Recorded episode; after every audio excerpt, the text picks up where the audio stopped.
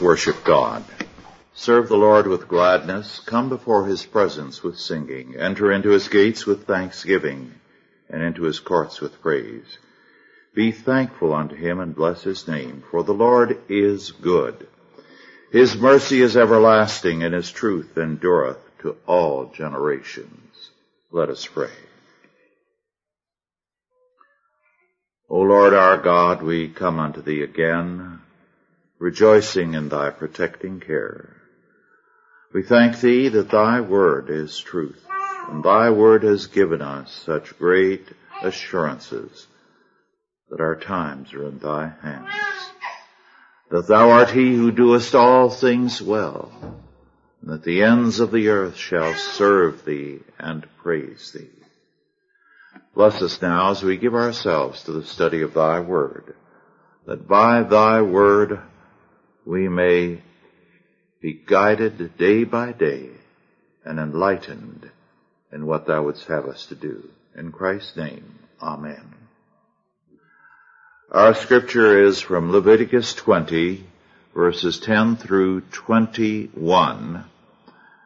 Our subject, good and evil relationships. Good and evil relationships. We'll read the first two verses only.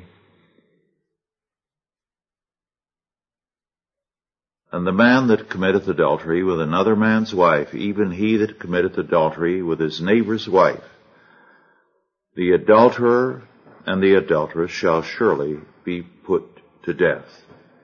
And the man that lieth with his father's wife hath uncovered his father's nakedness. Both of them shall surely be put to death. Their blood shall be upon them. The remaining verses in this section deal with capital offenses in the sphere of sexuality.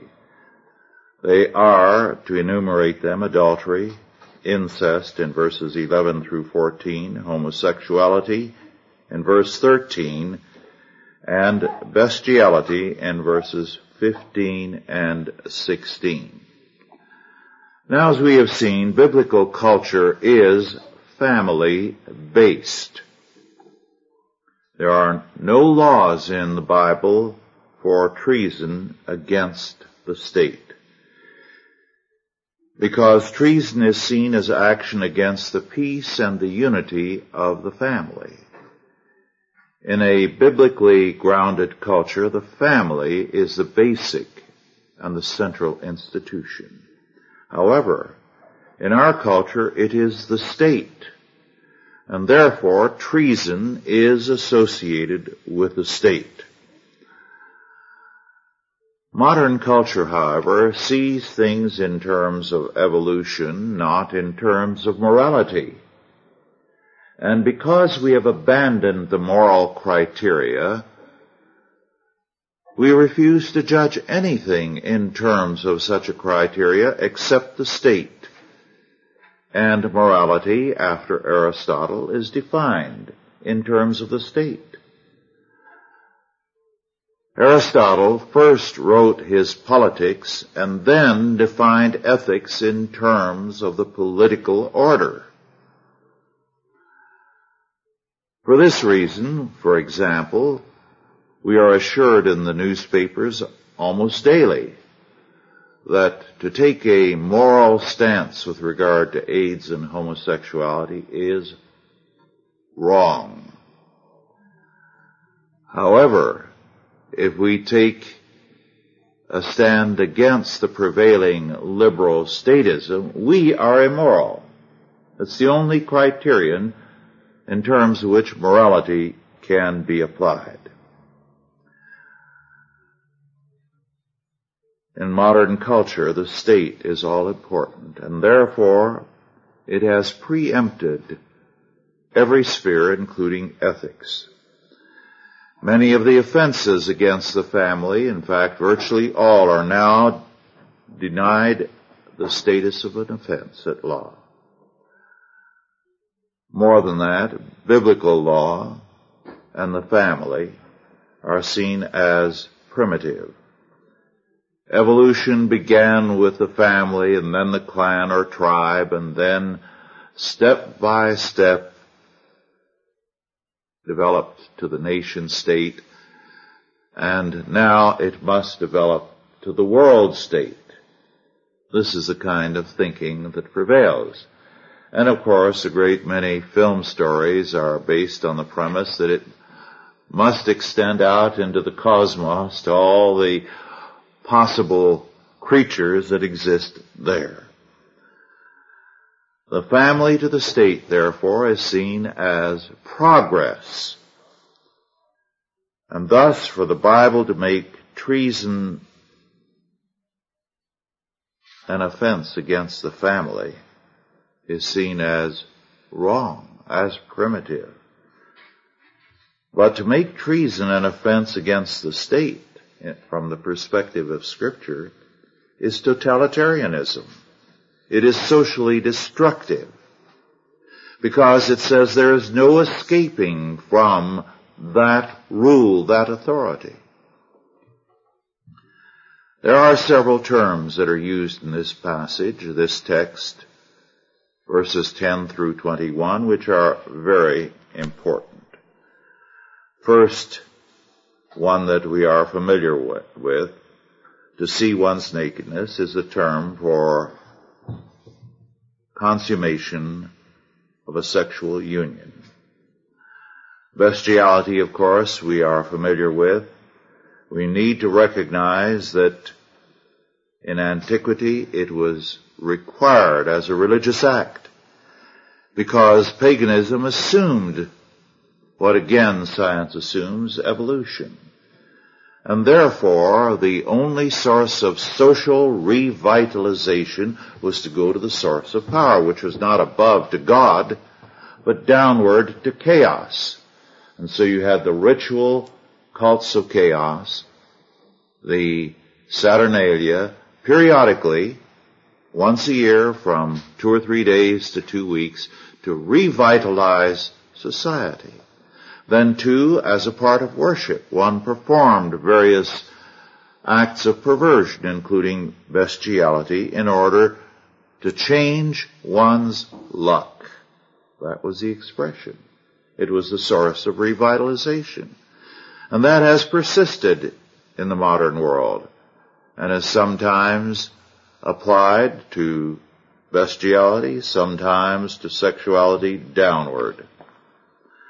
Then we need to recognize that the modern temper has opened the door to such activities. Given the fact of evolution, the old order paganism is returning. It is notable that in the 1970s, San Francisco periodicals advertised animals trained for such acts. Then the word abomination means offensive to God and also to man. It means filthy, repugnant, detestable. Or it applies to things human, it has almost the connotation of feces. Wickedness means unchastity, adultery, incest, and also idolatry. In verse 20 and 21, we have a reference to the fact they shall die childless, having reference in this place and elsewhere to certain types of illicit union. It does not mean in our sense of the word that they cannot have children. It means that no child can be legitimate, born of such a union that such a child can never inherit. That if they have any estate, it must be the relatives who inherit. So that they die childless legally. There's no legitimate heir. This is a very important fact. The very word childless here comes from a root meaning stripped in the Hebrew. stripped of posterity, stripped of legal status, having no standing before the law. To understand the implications of this, we must realize that in the Bible, inheritance is to the godly seed. One must not give any inheritance, nor was it legally permissible to an ungodly heir or to one born of a union such as incest. Now in verse 17 we have another very, very important usage. If a man shall take his sister, his father's daughter, or his mother's daughter, and see her nakedness, consummate union, it is a wicked thing, and they shall be cut off in the sight of the people. The word wicked here is a very unusual one. In Hebrew it is hesed.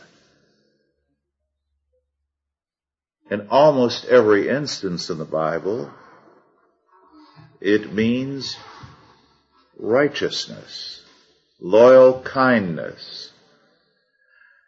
Over and over again, hundreds of times, the Bible speaks of God's chesed in His covenant relationship toward His people. It is a result of His covenant promise and of His oath. It represents His loyalty to His people. Articles have been written, and to my knowledge there is at least one book just on this word. How God's Hesed is manifested to His people and what it means.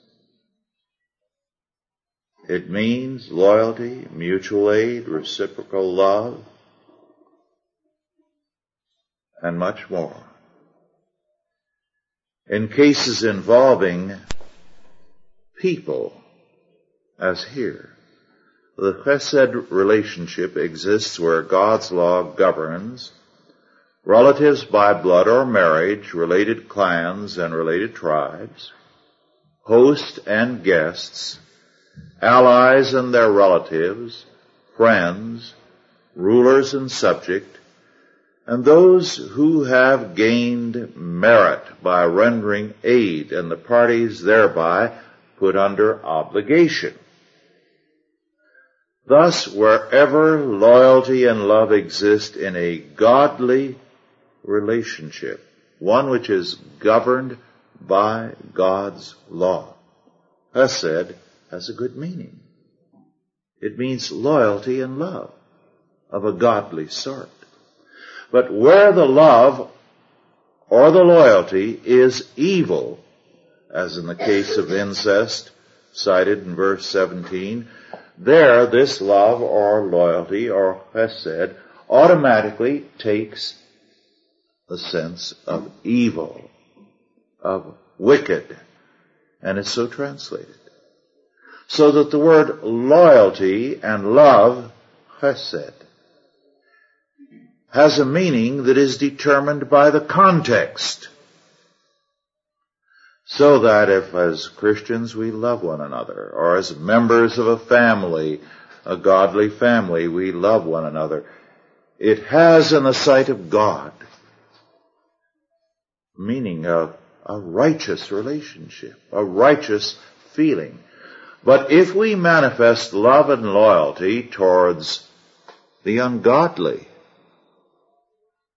or in an ungodly sexual relationship, then the meaning automatically is that it is wicked. A very, very important point. Thus love can be good or evil, depending on its relationship to God's law. All loyalty and all love outside of God's law are evil sexual acts without the sanction of God's law, in such cases as an uncle's wife, are called uncovering the nakedness of an uncle or a brother. because the sexual act makes the man and the woman one flesh. A person's nakedness is that of their spouse also. On all this, there's an important fact, because in many, many cultures, permission to use a wife or a husband is regularly granted, as though marriage were no more than a personal contract between two parties. But this is not so in scripture, obviously, because marriage is not a human contract, but it is of God's ordination and for His creatures and for His purposes. Therefore, no human agreement outside His law has any validity. No human love or loyalty outside His law has any validity. It becomes evil. It becomes wickedness. And the same word is used for both relationships, and it depends on whether it is God-oriented and under God's law or outside of God's law. This is why all such unions that are forbidden by God have no standing, nor do the children born of them. As Lange a century ago or more commented, and I quote, obedience to God's law is required simply because it is His will. Unquote. Obedience to God's law is required simply because it is His will. And so God says, we cannot idealize or exalt love or loyalty to cover anything as though love were always good. And this is very important given the modern mythology of love, which says that love is always good. And it's the cure, the panacea for all human relations. Of course, this is what the hippie revolution celebrated, this kind of thinking with their love-ins. Now all this points to a very important distinction. In the modern era, particularly since John Locke, the primary purpose of secular humanistic law has been to protect life and property. This, Locke said, was the function of the state. But in this task, the state has not been too successful and has very often been a threat to life and property because the state, in Locke's thinking, and as a result of his thinking, is separated step by step from God. In God's law, although life and property are protected, the primary purpose of His commandments is the kingdom of God and our dominion under Him. As a result, God's law and man's law have very sharply dis- differing purposes. Just as man's love under God and man's love outside of God have sharply differing purposes. Now it is noteworthy that the antinomians are usually ready to admit that the offenses of Leviticus 20, 10 through 21, as well as other offenses in these chapters, are sins which are radically destructive of a society. In fact, there are many humanists who would agree that these are offenses which are socially destructive. What they object to in these laws, as in almost everything in the Mosaic Law, is the penalty. Just as they want as one writer in the 30s declared, God without thunder, and wrote a book with that title. So they want sin without penalties, a morally indefensible position. One of the things that I think is very interesting in these days as we see what's happening in the economic sphere, in the political sphere, in the sphere of health, AIDS, for example, herpes, that somehow their God without thunder never materialized. He was going to be the God for the 20th century, and their God is dead. God without thunder, a God of pure love, is dead. It is the living God that we have to do with. And he says sin has its penalties. In verse 14, there is a reference to being burned with fire, and this has reference to cremation after executions, a common feature of Old Testament life, because the thesis was that the land was to be rid of them totally, not even their bodies to be given space. In verse 12, we are told of the act of incest that they have wrought confusion, which has been paraphrased by some uh, contemporary so-called translators as they have committed an unnatural act. Now, this rendering, like so many in modern translations, is absurd because it stresses a departure from nature, or as the text stresses, the transgression of God's order. And there is a difference between a transgression of nature and a transgression of God. Nature, after all, is fallen. Men are sinners. And they're doing what comes to them naturally when they sin. And this is the key.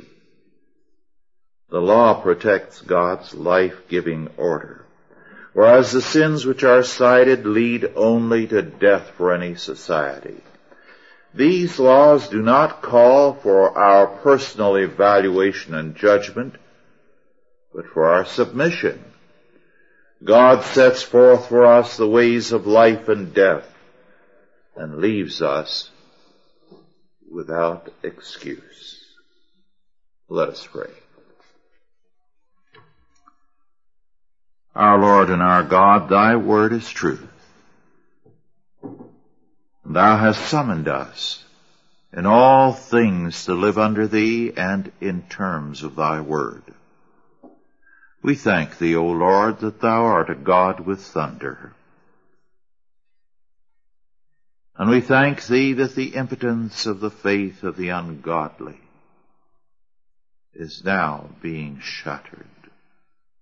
That the false gods are disappearing. And thou shalt stand forth, thy word vindicated, and thy people blessed and prospered. Guide us, O Lord, in the way of faithfulness, and bless us all the days of our life. In Christ's name, Amen. Are there any questions now about our lesson? Yes. Well, when the educational system teaches that Perversion is a variety of normality. It's really an attack against Christianity. And in the meantime, I'm very struck by your comment that sin has been transferred to the political sphere. I think that's very pertinent because time and again we read it's a sin for the United States or the American people to criticize any group anywhere in the world, mm-hmm. excepting the Christian. Yes. we will not tolerate a religious dimension, a Christian dimension to sin anymore. It cannot be defined biblically. It is politicized. The Soviet Union, of course, is the epitome of all of this. Because in the Soviet Union, you are a very evil man if in any way or to any degree you differ from the state and its policies. And you are put into the hell of the slave labor camps.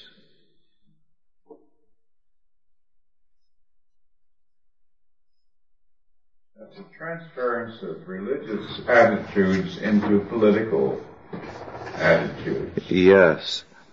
In his early writings, Karl Marx spoke of the necessity of doing this.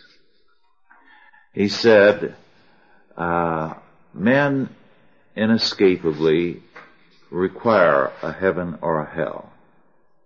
And therefore, we must create a new doctrine looking forward to a heaven and putting people in hell who disagree with us. And then we will provide them with the moral order they want. This is in his early writings, which were published, oh, about 30 years ago by, I think, Bottomore, edited, translated, edited. So this is a total theft of religion. Yes. And a deliberate attempt to bring the transcendent to earth. Yes. In terms of political goals. Yes. and he was quite open about doing it. He, he uh, used the analogy of heaven and hell. Are there any other comments or questions? Well, liberalism follows this. Yes. Yes. This is what the press is doing all the time. We are the people of hell. And what they'd like to do is to put us in a, some kind of hell. Well, they're doing that. Yes. they're doing it to themselves most of all.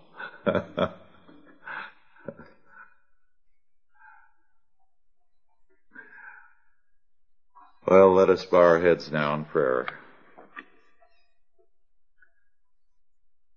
Our Lord and our God, we rejoice in thy government. We thank thee that there is not an atom in creation apart from thy government. That the nations and their secret enclaves are not outside thy government. And thine overruling providence shall make even the wrath of man praise thee, and all things work together for good for thy kingdom and thy people. Make us joyful that thou art on the throne and that thy work is being accomplished through men and nations. And now go in peace. God the Father, God the Son, and God the Holy Ghost bless you and keep you guide and protect you this day and always. Amen.